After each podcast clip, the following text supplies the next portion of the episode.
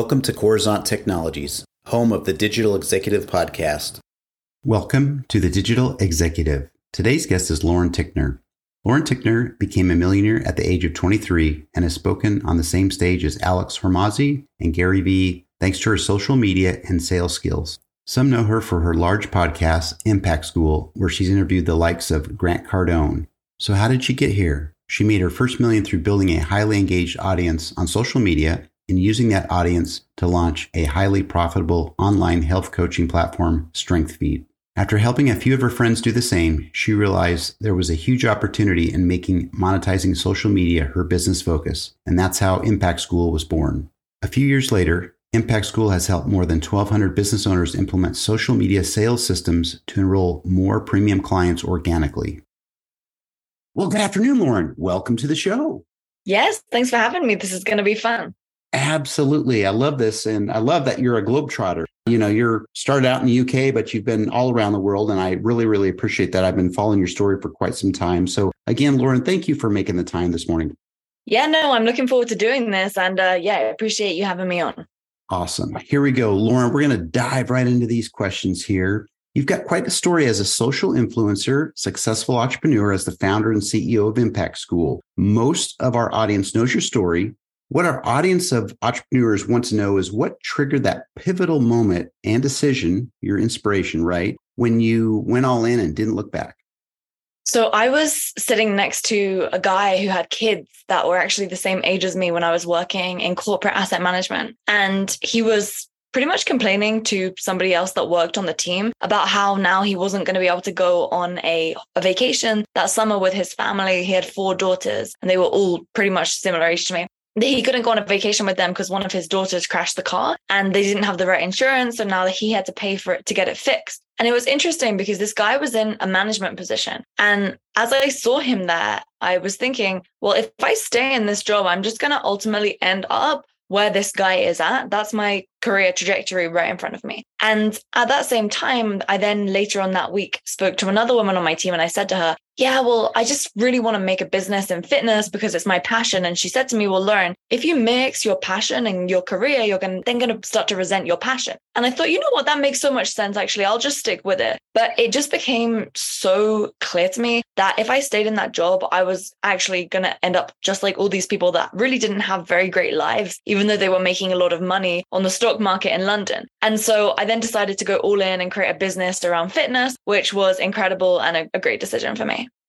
That's an awesome story. And again, people find that why. And once they find it and make that decision, they're off to the races. So that's an amazing story. Thank you so much.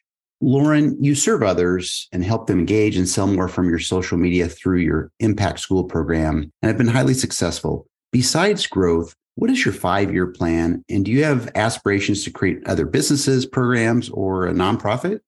Yeah, no, definitely. So my younger brother's actually disabled. So he has epilepsy and autism. So one of the biggest drivers for me, honestly, has always been actually doing something in the world of epilepsy or kids with disabilities because growing up i would always have you know personally as a as a sister of someone who's disabled like i didn't really kind of get to experience much kid stuff um, because my parents were always looking after my brother. And so i was kind of just left to my own devices. And so there was pros and cons to that because i was able to just research random stuff on the internet. And that's how i got really good at social media because when i was like 10 i had a tumblr blog. And it was not in my name or anything but i got to know how to connect with people online how to get things to get big reach. And at that really young age i even had a following of more than 10,000 people on there. And so then it shifted over to Facebook and so on and so forth. And so what was interesting is that for me, I really want to be in a position whereby I have stable enough assets to be able to do something in the world of disabilities. I haven't quite figured it out yet, but once I know what it is, I know it's going to be something that I will go all in on, just like I go on with everything else. And right now, the focus is pretty much on ensuring that we can build the best membership in the world for those that are building personal brand led businesses, creators who have podcasts, YouTube channels, social media platforms, and who are building a business on the back of that. That's our focus right now. And we launched it only in the past couple of weeks, but in the first week, week, we pretty much only opened 20 spots, which I personally interviewed everybody to make sure that we maintain the quality. And it was awesome. We filled all 20 spots in the first five days. And so now we're working on getting our first 49 members in there. Um, everything's like super exclusive, the community, and we're going to have in person events and everything. Because I truly believe that when great entrepreneurs come together, that's when we come up with the most innovative ideas and the things that can actually create the biggest change. So that's what I'm working towards right now with Impact School.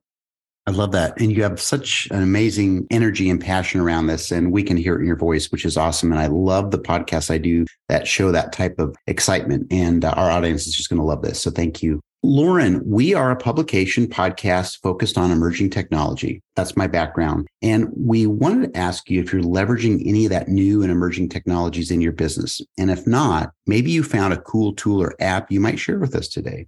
Yeah, absolutely. So we automate a lot of stuff and we actually do this for our clients and members too. So, for example, chatbots, right? This is huge for people in the industry in which we serve because, as personal brands or as those that are leveraging social media to grow a business, you get a lot of messages and there's a lot of repetitiveness. And so, many of our clients and members in the past were using VAs to handle this, but it was just pretty much the VA would copy and paste the same thing. So, instead, now it's pretty simple stuff, but it's like keyword triggers inside of the DMs on Facebook, on Instagram, across various different other social media platforms. Simultaneously, if using that in your marketing as well. So in the actual content itself, saying, Hey, DM me this word. So message me this word and I'll send you over this free training and then having a whole automation on the back end of that. So I would say we're primarily using it for lead generation and then lead nurturing. And from there, then when it comes to the client fulfillment and everything, ensuring that the whole client onboarding process is literally automated from the moment that they pay so that the client doesn't have to wait around. And so when it comes to the different things, I have a guy who's actually our head of automations on our team. He is spending his a lot of his time, half of his days, just researching, seeing what we can use. So I'm honestly not the best person on my team to answer that question because personally, I am not the one who's automating stuff anymore. I've hired great people to do that. And I think it's a really important thing to do. If, for example, like me, you're really good at marketing, being the face of the brand, and you're really good at like sales on the business side, if you're not so strong in the automation and the tech, then bringing on fantastic people, A players onto the team who are, I would say is absolutely critical right now because many other businesses, I just see them all the time getting burnt out of the market because they aren't innovating. Absolutely. Love that. And I appreciate you kind of sharing a little bit of what you're doing as far as automation in the chatbots. I think that's amazing. And, and people need to start leveraging that because there are, humans can do higher level tasks for sure. And so, also ensure that you don't miss out on leads, right? Because if somebody is messaging and you don't get back to them, then they're just sat there waiting around and they may go message somebody else who does have a chatbot, for example, who then gets the business instead of you. So simultaneously, not only does it save time, but it also it allows your marketing efforts to go much further because there's automation in place, which for me, it always acts as a safety net. So every single thing from click to close to continuity, I want there to be a safety net so that we don't miss out on leads opportunity and serving our clients. Absolutely. Love that. Thank you so much.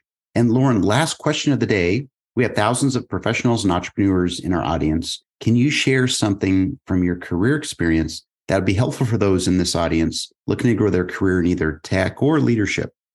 Yeah, so there's great books by Patrick Lencioni. I would say just listen and read all of those. They're just such great books all about how to become a better leader. And then the second thing is I think that the worst advice that I ever received was if you mix your passion and your career, you're going to resent your passion. That is 100% false. As soon as I started making my career my passion, then I started to make a ton of money. Everything came more easily to me. Because I think when you're acting in alignment to your core values and the thing that you were ultimately meant to do on this world, things just come to you so much more easily. There are way more opportunities. So really vet is what I'm doing right now, something that I'm passionate about. Because if not, you always have time to course correct and change and you can take a ramp up period to ensure that you're making enough money from your side hustle in the beginning to before you actually go ahead and quit your job, right? So that's what I would say for anyone who's working a job where they kind of, you know, they always want to be at the top of their game. You might be able to even go at this on your own and create that freedom for yourself. Love it. I appreciate it. And again, so, so appreciate your energy and enthusiasm on the podcast today. So thank you. And Lauren, it was a pleasure having you on today. And I look forward to speaking with you real soon. Thank you for having me. This was great. Bye for now.